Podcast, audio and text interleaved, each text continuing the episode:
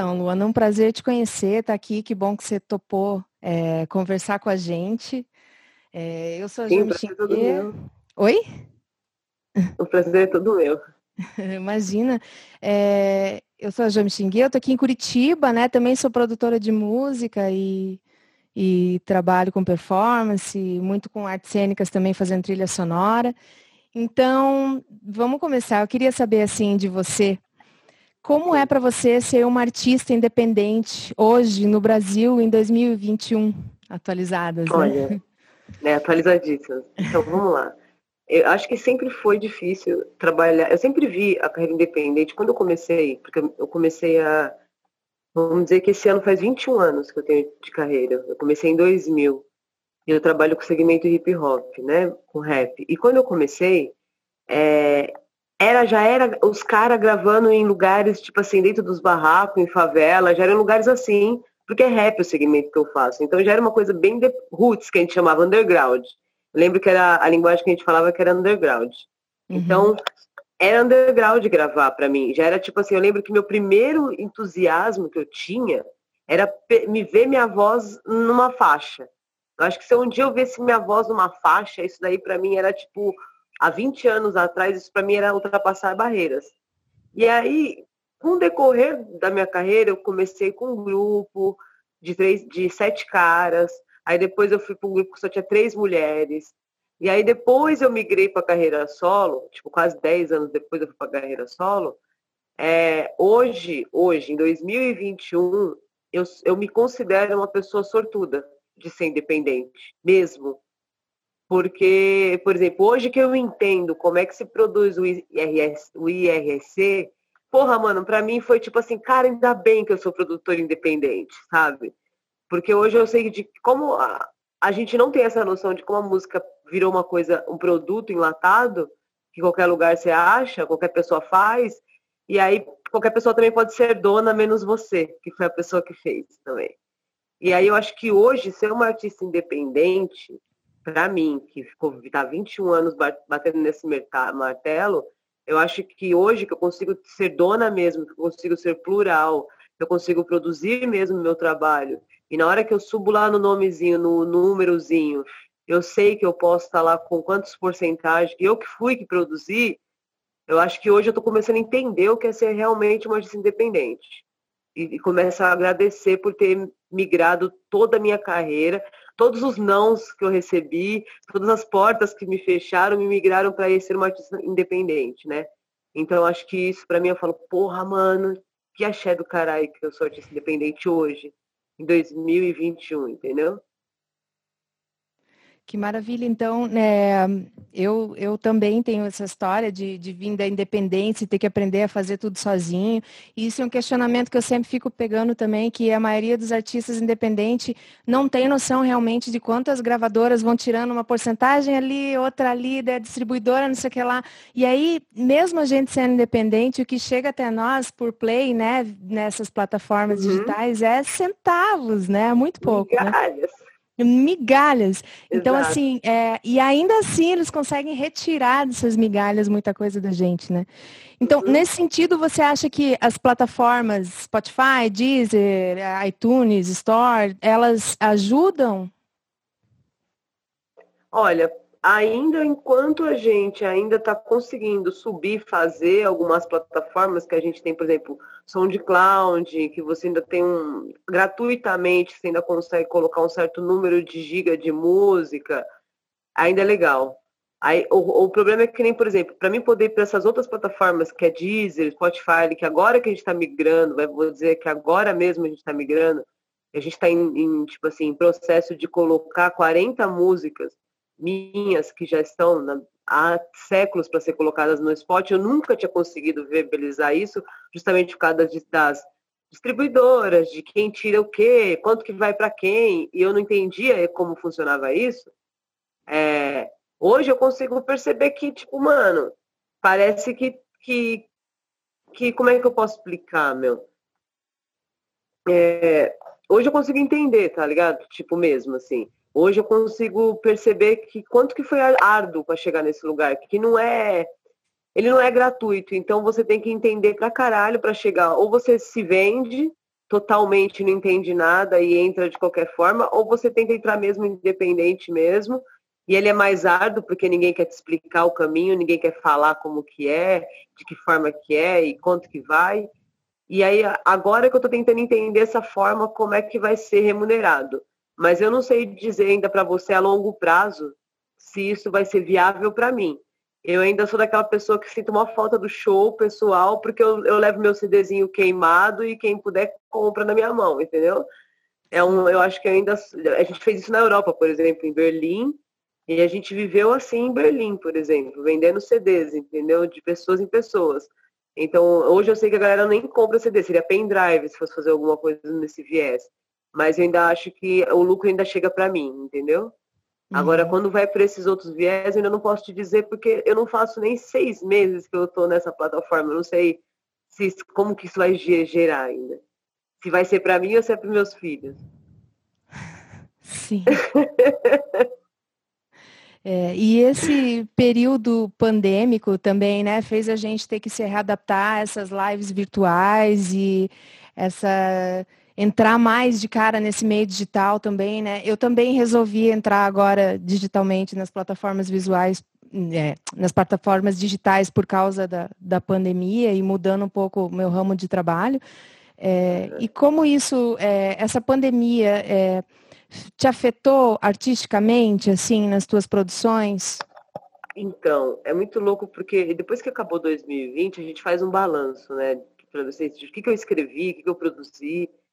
É, por eu, para a gente ser produtor, a gente tem a gente tem um leque que não é só cantar, né? Então, às vezes você pega produção de jingle, produção, esse ano teve é, época política, então a gente pegou jingle para fazer. Então, assim, eu consegui ampliar meu trabalho para os outros lugares. Foi difícil, foi foda, tá ligado? Eu fui uma pessoa que eu peguei o auxílio emergencial, sabe? Que foi o que me deu uma, também uma gana. Na época, minha esposa ainda trabalhava. Aí depois que, no meio, quando a pandemia estava estourando, ela, o emprego dela já mandou ela embora. Então aí ela teve que vir para trabalhar mais comigo, porque minha esposa também é produtora musical. Além de ser doula, além de ser milhões de coisas, né? Porque nós mulheres somos múltiplas. Então, a, a gente teve que, que se, se, virar, entendeu? Tira daqui, pega dali, põe aqui, vende equipamento que estava parado, põe para rodar, compra coisa nova, investe no estúdio. E aí a gente teve essa, esse viés de estar tá agora com o estúdio andando novamente e ter voltado uns projetos. Então teve gente que escreveu esses projetos da lei Alder, Alber Blanc, né? E aí teve gente que escreveu projetos. Eu acabei entrando em alguns projetos. Eu peguei alguns shows, algumas lives remuneradas, porque não foram muitas que tiveram. Então uma ou outra que apareceu cada produtora Dani Regadas, que é uma produtora que trabalha às vezes em parceria com a gente. Então a gente teve uns outros contatos, entendeu? Porque como eu te falei, são 20 anos batendo nisso. Mas esse ano que passou é bem, foi bem complexo. Foi onde eu tive que aprender, por exemplo, a fazer live, tentar entender como é que sai um som digital de qualidade para quem está vendo do outro lado da tela. Porque eu sou a gente que é produtora, pelo menos eu acho que você também é que nem eu, a gente quer qualidade. A gente quer tentar mostrar o melhor da qualidade do nosso trabalho. A gente se incomoda assim, se a caixa não bate do jeito que a gente quer. A gente se incomoda se um cabo fica dando ruído, porque a gente é perfeccionista, porque a gente mexe com todas as partes do som. Então você quer que as pessoas recebam isso, né? O melhor do seu. Então eu tive que reaprender a gostar do meu trabalho, reaprender a ver como é que eu ia fazer isso pela internet, como é que fazer isso, tipo, só eu e minha esposa, sem público, um público virtual, vamos dizer assim, que está ali, às vezes não sabe o que está fazendo. É, é muito estranho, assim. E, mas a gente se adaptou. E foi se adaptando, porque senão a gente não deve, né? Tem que viver. Então a gente está se adaptando. E eu acho que a gente se deu muito bem. A gente chegou em 2021 vivos e estamos aí militando ainda. Que maravilha, que bom que está dando tudo certo, né? Aqui a mesma coisa acontece. E você, o teu trabalho autoral, então, porque eu já vi que você produz outras coisas, outras pessoas também, né? Faz outros trabalhos, mas o teu trabalho atual, Luana, é, como que, aonde você busca as tuas inspirações do teu trabalho, até musicais e, e as tuas então, letras, já vi que você é bastante ativista, né? É assim, é, eu sou, é isso que, é, isso que é legal de a gente estar tá lutando para colocar as 40 músicas na internet, porque vai ficar viável, porque são sete são três CDs, um CD da Força, um CD da Tal, que eram os grupos que a gente tinha, e aí são três CDs solo que eu tenho. Eu acho que vai dar para as pessoas entenderem essa migração, sabe? De, de que ponto que virou feminista, onde que as letras viraram ativistas, e as pessoas vão entender que eu sou compositora, uhum. vão entender que eu escrevo letras. Então, eu sou, eu sou uma letrista, eu adoro ter conteúdo. Então, por exemplo, agora a gente está escrevendo um projeto que é tipo homenagear mulheres negras. E aí tem o nome certo das artistas que a gente vai homenagear. Então a gente pega o nome, pega a artista e, e eu deschavo isso. Eu vou atrás da vida dela, quem era ela, o que, que ela fazia. Eu tenho que transformar isso numa letra. Quando eu fiz Ventre Livre de Fato, que é uma letra que fala sobre aborto, foi a mesma coisa. Eu lembro que eu não tinha informação para falar desse tema. Eu, eu, conheci o aborto de ver amigas minhas abortarem, de estar próximo por estar vendo pessoas serem presas ou morrerem por causa do aborto. E aí eu falei, meu, eu preciso saber mais sobre isso. E estava próximo também daquela coisa religiosa, né, de é pecado, estava tudo do lado de mim. Eu não tinha informação. E aí eu fui atrás e eu lembro que a Elisa Gargilo me deu um livro chamado Aborto Legal. E aí eu li. E aí, pô, abriu um leque na minha cabeça e eu escrevi Ventre Livre de Fato. Então eu, eu, eu costumo falar que eu tenho dois jeitos de escrever.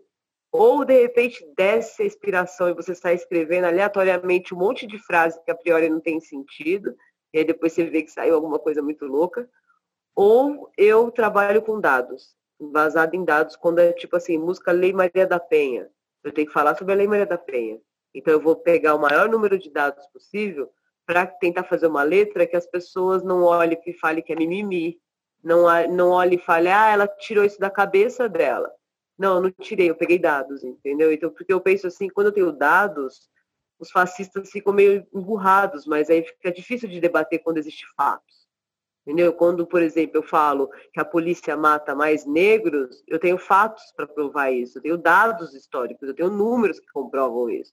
E aí eu falo isso embasado em fatos, entendeu? Uhum. Então, é, o teu trabalho autoral está bem ligado a toda essa história que te permeia também, né? Em, toda a tua existência, né? É, isso, porque assim, querendo ou não, eu acho que a gente quando é mulher lésbica, a gente quando já está naquele lugar da militância, a gente entende o nosso lugar na sociedade, o quanto é patriarcal, machista, então a gente começa a entender.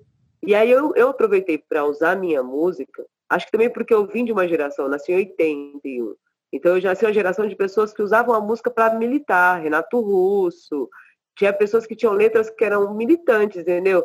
É, eu gosto de meninos e meninas. Eu lembro quando eu vi essa letra, eu falei, caralho, mano, sabe? Tipo, eu entendi a letra. E aí eu falei, então quando eu comecei a entender letra, letra, eu pirei, que é do mesmo jeito que eu comecei a entender a batida, o som, que hoje eu gosto, é uma, é uma outra piração. Às vezes eu falo uma coisa na música e aí eu quero que o beat encaixe naquela ideia que eu tô falando, entende? E, e é uma brisa que acho que só quem, quem faz tudo desde né, do comecinho da criação, entende, entendeu?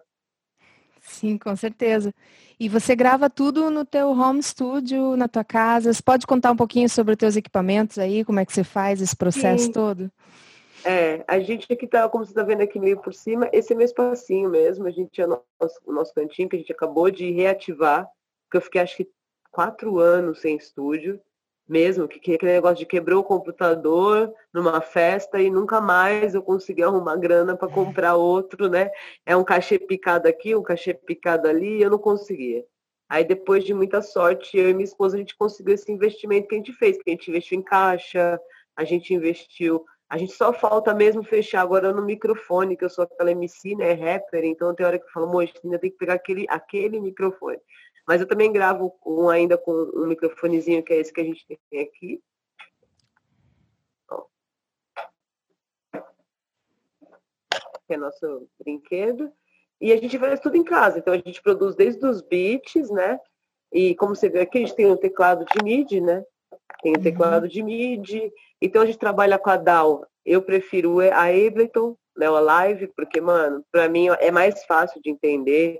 Eu consigo mexer desde a da noise, desde o número, desde a da ondinha sonora e, e a, entendeu? E eu consegui entender aquilo. É uma DAW que eu, que eu me que eu me identifiquei.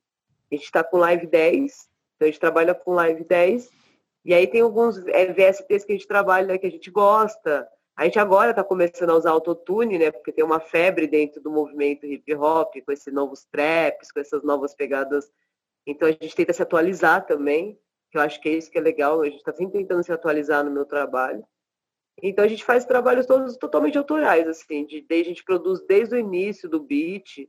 A Mozão ela toca, minha esposa, então eu tenho um privilégio de ter uma esposa que toca, fez muitos anos de conservatório, então às vezes eu quero uma melodia, às vezes eu quero um tom. E a Mozão fala inglês, então para mim eu acho que é um puta bom que eu ganhei de presente. Porque aí ela entra às vezes num lugar porque, por exemplo, eu quero saber uma coisa do, do, do, software, eu não consigo achar de graça, eu não consigo achar uma pessoa explicando direitinho que função que é aquele botãozinho, que, que, que ele faz. E aí ela entra nos lugares que tem os caras falando inglês, e eles explicam, tá ligado? E aí ela consegue me explicar. Então a gente aprende juntas. Então a gente ultimamente tem aprendido juntas. Vocês fazem tudo aí, desde a mix, a produção, a equalização, masterização, tudo? Sim, a gente está começando agora com essa parte de mixer e master, né, que é uma parte mais complexa, a gente está estudando mais isso. A gente tem parcerias também. Às vezes a gente trabalha aqui, mas aí tem um parceiro que é bom em alguma coisa, a gente chama para fazer a parceria, a gente é bem desapegado a isso, a gente gosta de ampliar. Porque às vezes a gente fica ali batelando num beat, né, mano? Aí chega uma outra pessoa que tem uma ideia diferente da sua e coloca um, um brilho. Você fala, porra, era isso que eu queria, eu não sabia, entendeu? Então a gente trabalha muito assim é, a gente está começando mesmo, assim. Mas tudo que tem meu até agora, muitas das coisas fui eu que masterizei e mixei mesmo, assim. Ou a gente fez de forma independente mesmo. Uhum. Aí agora é que a gente está querendo estudar mais esse lugar para tentar deixar cada vez, como eu te falei, trazer mais qualidade.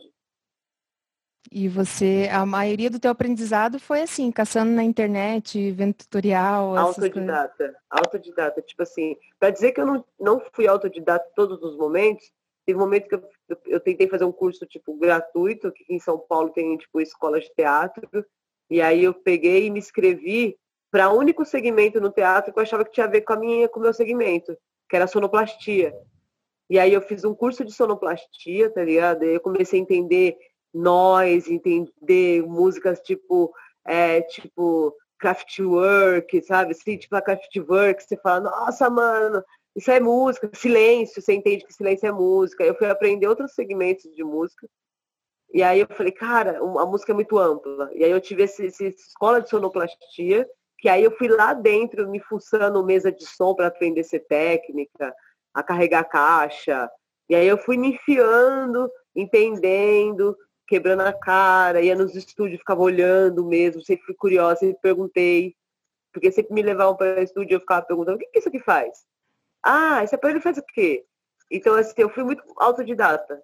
E ainda acho que ainda tem muito ainda que aprender.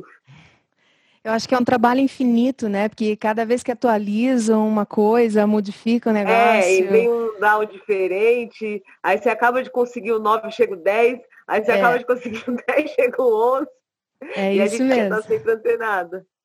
É.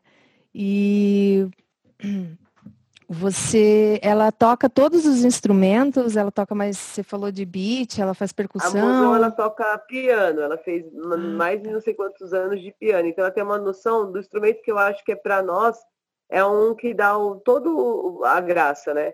E aí, como ela tem a noção do piano, ela a gente consegue brisar na bateria, nos outros instrumentos pela nota, que era uma coisa que até então eu não conseguia fazer, sabe? Uhum. Eu fazia de ouvido, sabe aquele negócio de dizer, ah, eu coloco esse bumbo, porque esse aqui encaixa e bateu e tá legal, tá ligado?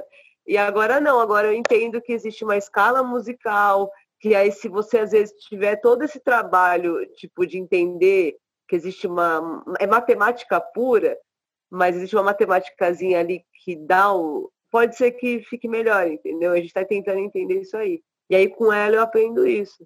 Eu aprendo que tem um, o dó para surgir, ele tem um acorde formado por três notas, coisas desse tipo que ela vai me ensinando.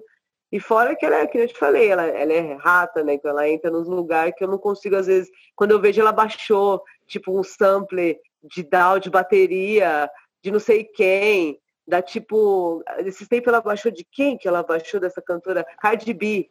Falei, nossa, moça, onde você achou o bagulho da Cardi B? Ela tá aqui, ó. Ela foi mostrou, tá ligado? Eu falei, nossa, ela achou os bagulhos de mid, antigo, por exemplo, de música clássica, onde você achar os mid. Assim, ela tem umas brisas de procurar uns lugares que é em inglês, que eu não consigo às vezes ler. E aí ela vai, rastreia e acha os bagulhos. Uhum. que ótima. E, e, é um trabalho de ficar pesquisando infinitamente, né, na internet também. Ele é DJ, né? Geralmente DJ faz muita pesquisa, né?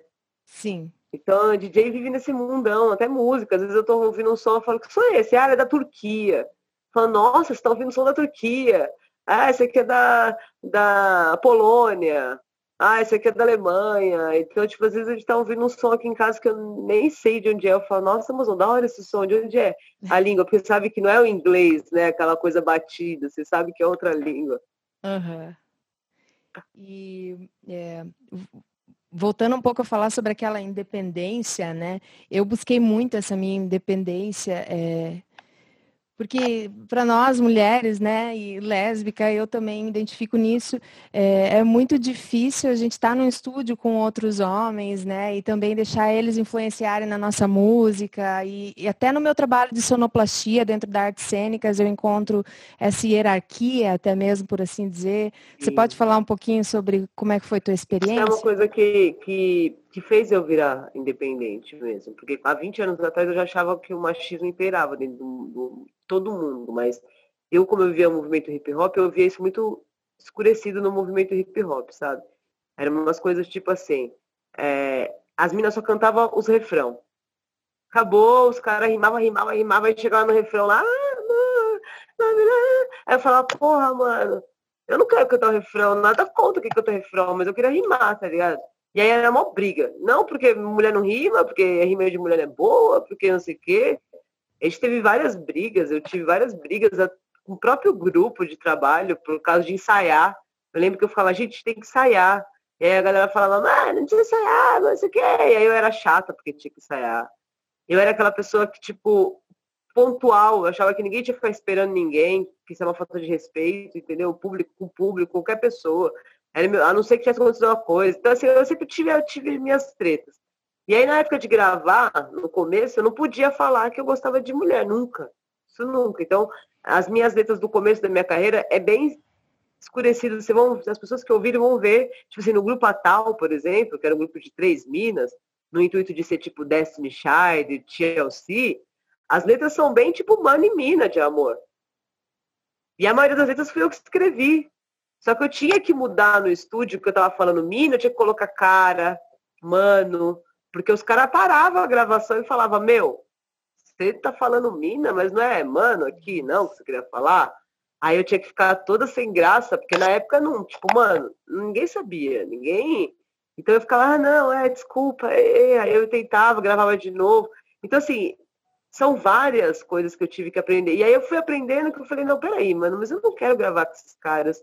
Eu tinha, teve situações de tipo, marcarem comigo no estúdio 10 da manhã, e aí eu chegar e chegar um brother.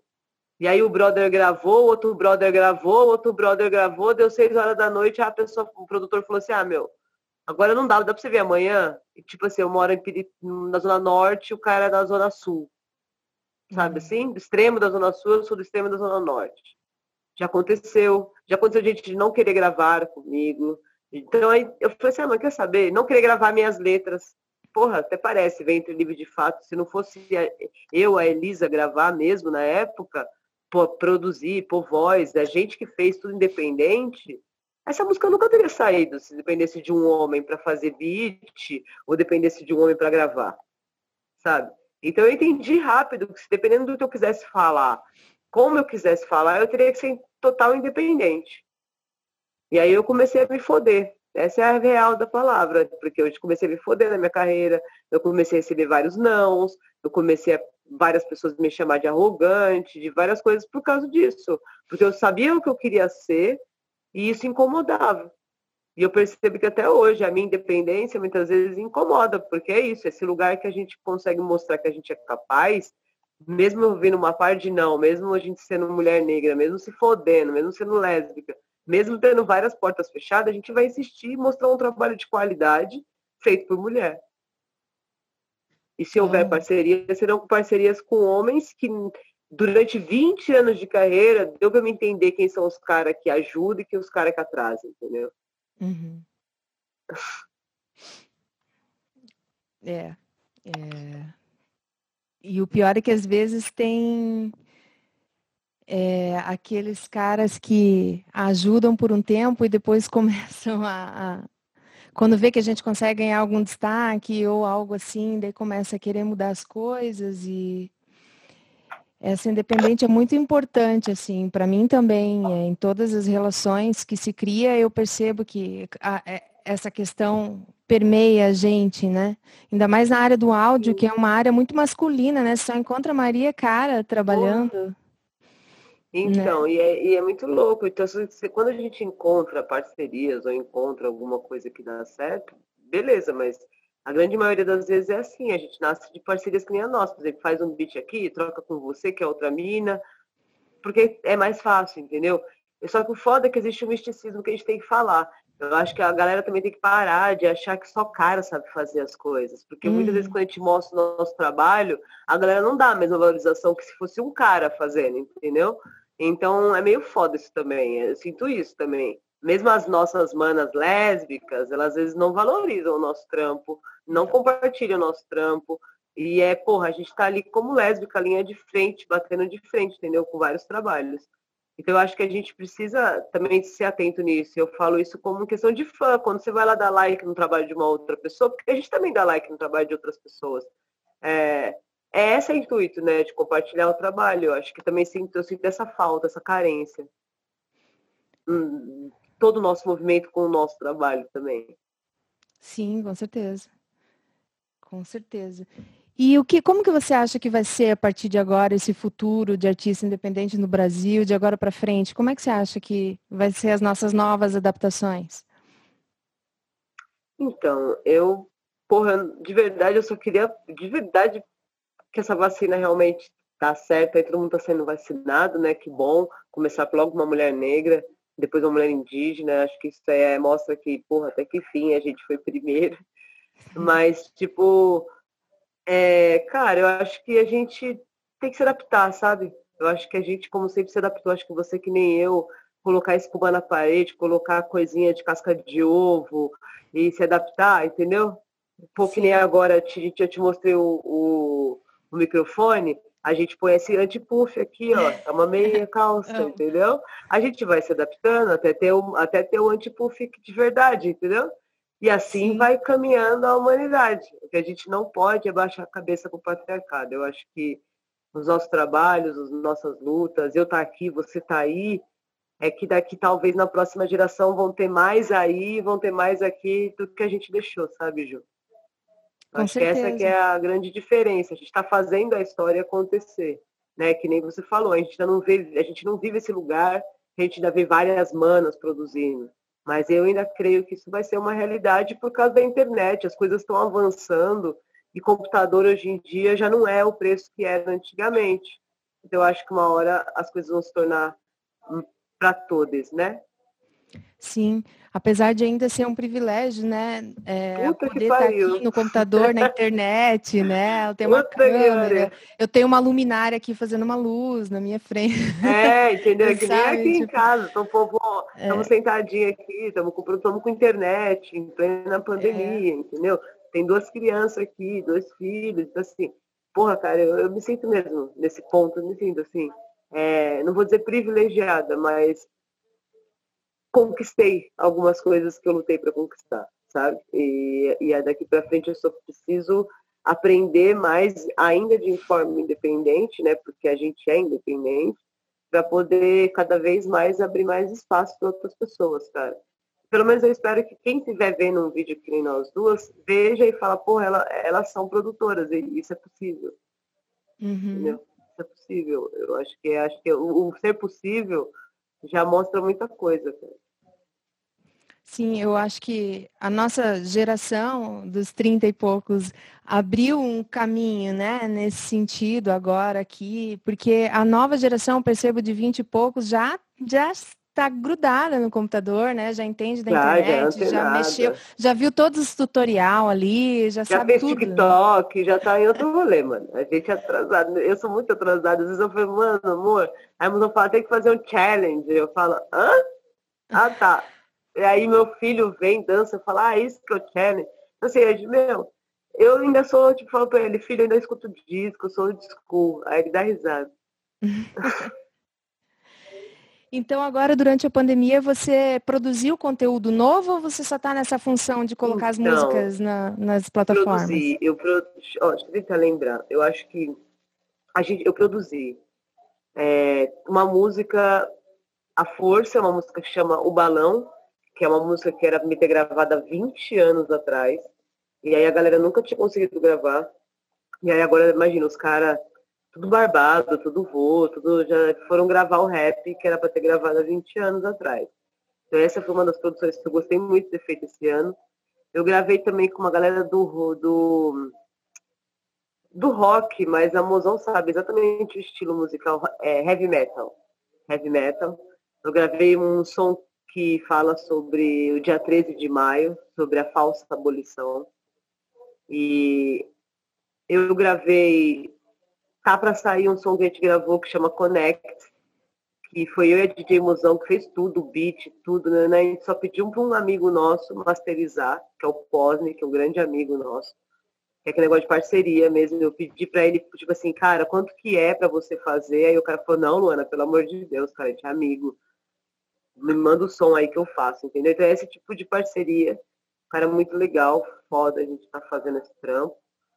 Então a gente tá, mano, com esse som para sair, que é um som que fala justamente sobre a internet. Esse lugar que as pessoas se escondem atrás de um perfil para ser ditadores, sabe? Uhum. Julgar e punir.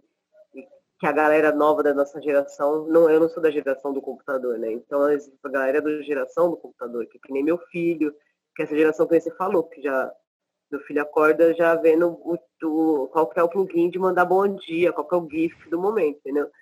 Então é outra geração. Então a gente fez esse trampo. A gente está agora com outros trampos de produção, que são músicas, são oito músicas novas que são em homenagem a artistas negras, que a gente está produzindo. É, uma das, das, dos beats que a gente está produzindo é a DJ Mozão, que vai ser em homenagem a Elza Soares. Então, assim, a gente está indo para uns trabalhos bem legais. Tipo, tá, tem coisas novas para sair, fora as 40 músicas que a gente quer lançar assim, ó, sopetão no Spotify, que a gente tá, gerou já IRC e SRC, né, os o númerozinho. Já estamos no outro agora, quem que vai ser distribuidora, que vai colocar o som para mandar, a gente está vendo esses trâmites, né? Então a gente está nesse processo. Então, assim, quem estiver esperando um trabalho meu vai receber tipo uma porrada, assim, de uma vez só, pelo menos vai dar para ficar de boa, assim, ouvindo Luana Hansen, e aí depois eu vou, a gente está pensando em lançar mais coisas novas, que aí já é, vai querer, por exemplo, essa música Connect, vai ter clipe, a música da Força, os meninos estão fazendo clipe, porque agora tudo é audiovisual, né, também, né? É. Você faz o som, e aí você tem que plugar com uma imagem que mexe, ou com uma dancinha de challenge, alguma coisa tem que ter no seu som. Você tem que ser mais do que cantora, produtora, DJ, tem que ser multi-multi. Sim. É. É. Eu edito os vídeos aqui também, filmo tudo em casa e vai fazendo do jeito que dá, com a qualidade que é, tem, põe fica crepe em tudo. né? Tipo e dá um jeito. É, vai grudando, vai grudando, tipo, põe uns efeitos, vai virar, e virou pronto, já põe. O que a gente tem que fazer, meu, porque se, eles são muito audiovisuais, essa nova geração. Eles só ouvir, acho que não, não anseia, né? Tem que ver, tem que ter uma foto, tem que ter uma produção, tem que ter uma imagem. Você acha que de alguma forma essas lives já deu uma saturada? Eu acho que tá, tá, a galera tá saturada de ficar em casa, coitada. A live não tem culpa.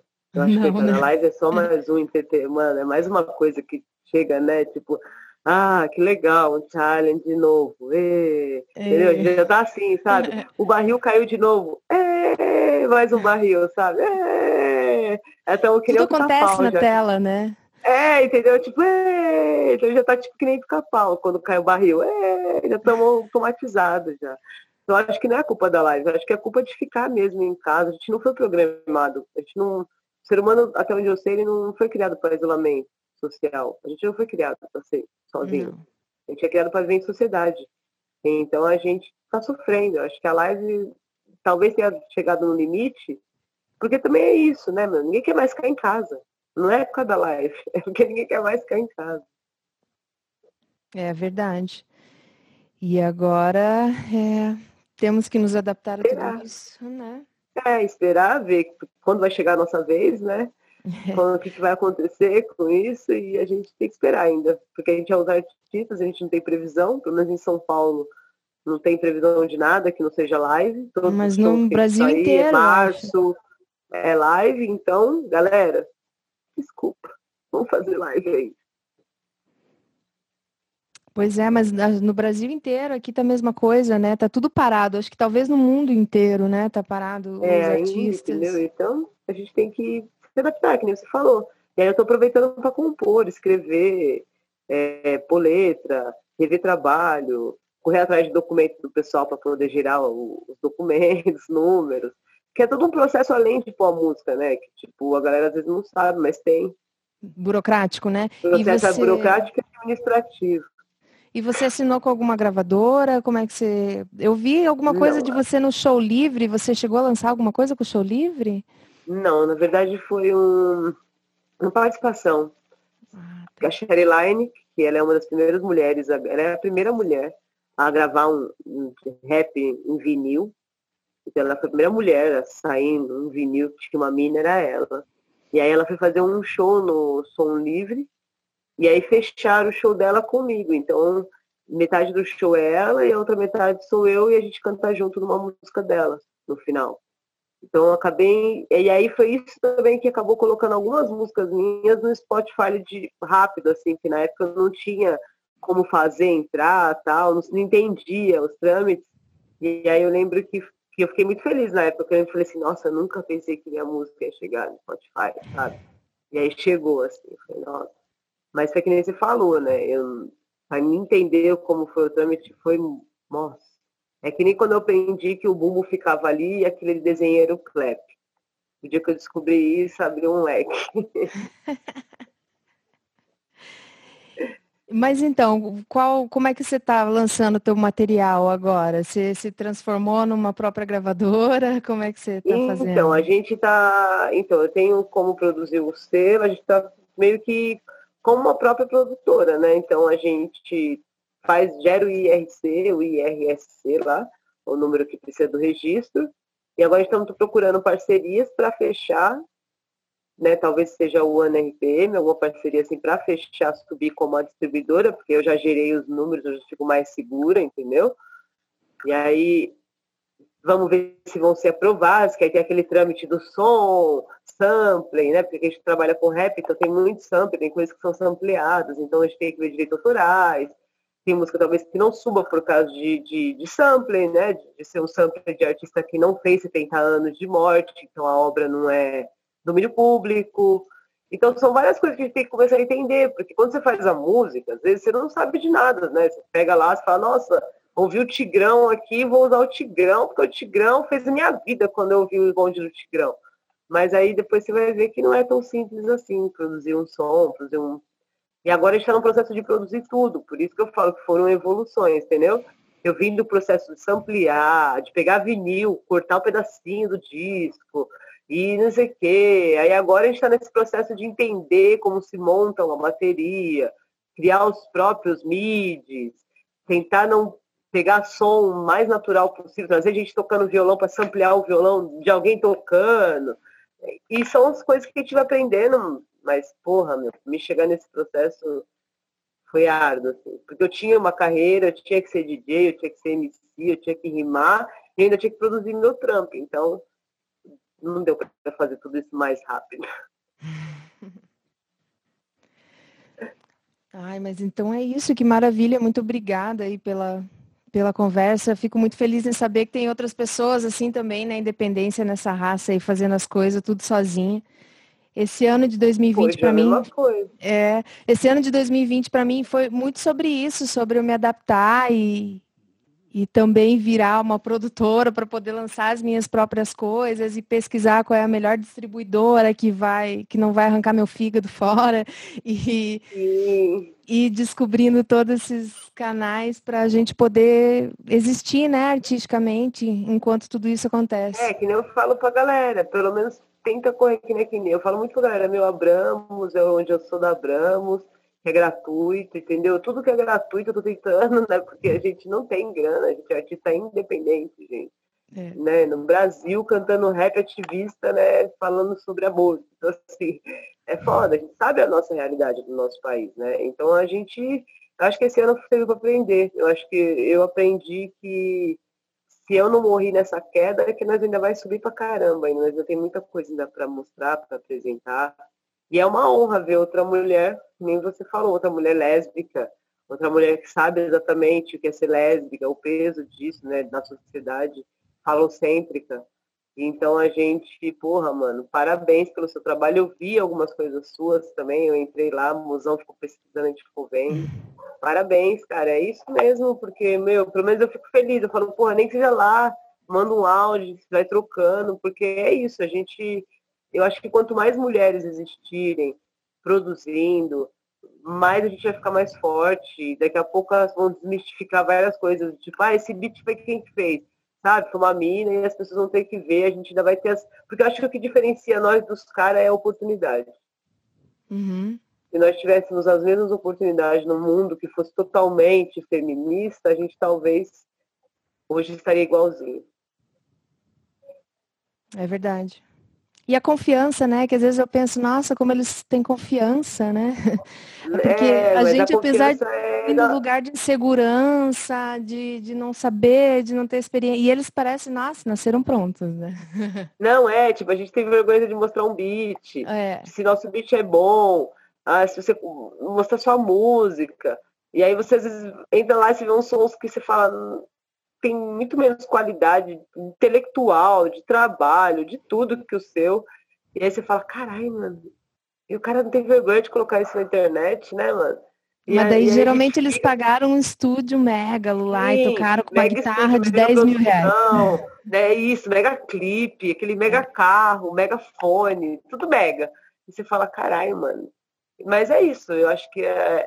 Eu acho que eu te falei, a gente tá galgando, a gente tá fazendo história né, insistindo, persistindo. E é que eu te falei, hoje, hoje, em 2021, entendendo a situação atual do artista no país, entendendo o que, que é ser um artista independente no Brasil, eu agradeço ser um artista independente hoje. Mas durante muito tempo eu achei que minha vida só ia dar certo se eu tivesse uma gravadora, se eu tivesse alguém que bancasse, que isso daí não era para mim, entendeu? Uhum. Adorei, amei seu ponto de vista, né? Uma coisa a ser agradecida mesmo. Conseguimos, estamos aqui no Brasil e vivas e produzindo cada vez mais. Exato. Ainda não foi dessa vez, não nos destruíram. A gente está aí para derrubar o patriarcado, cara. A gente faz isso a cada play que a gente aperta no estúdio. Amo, seguimos então. Muito obrigada, muito importante conhecer você, ter essa conversa toda nossa. Eu acho que só tem a somar em tudo. Sim. Obrigada é. a você, obrigada a todas, obrigada a Carola que fez esse contato, obrigada a todo mundo, obrigadão mesmo. E espero que a gente se tromba, pelo menos nem que seja numa faixa, num beat, numa produção. Com certeza, com certeza. Aberto. Vamos Obrigada fazer acontecer. Aí,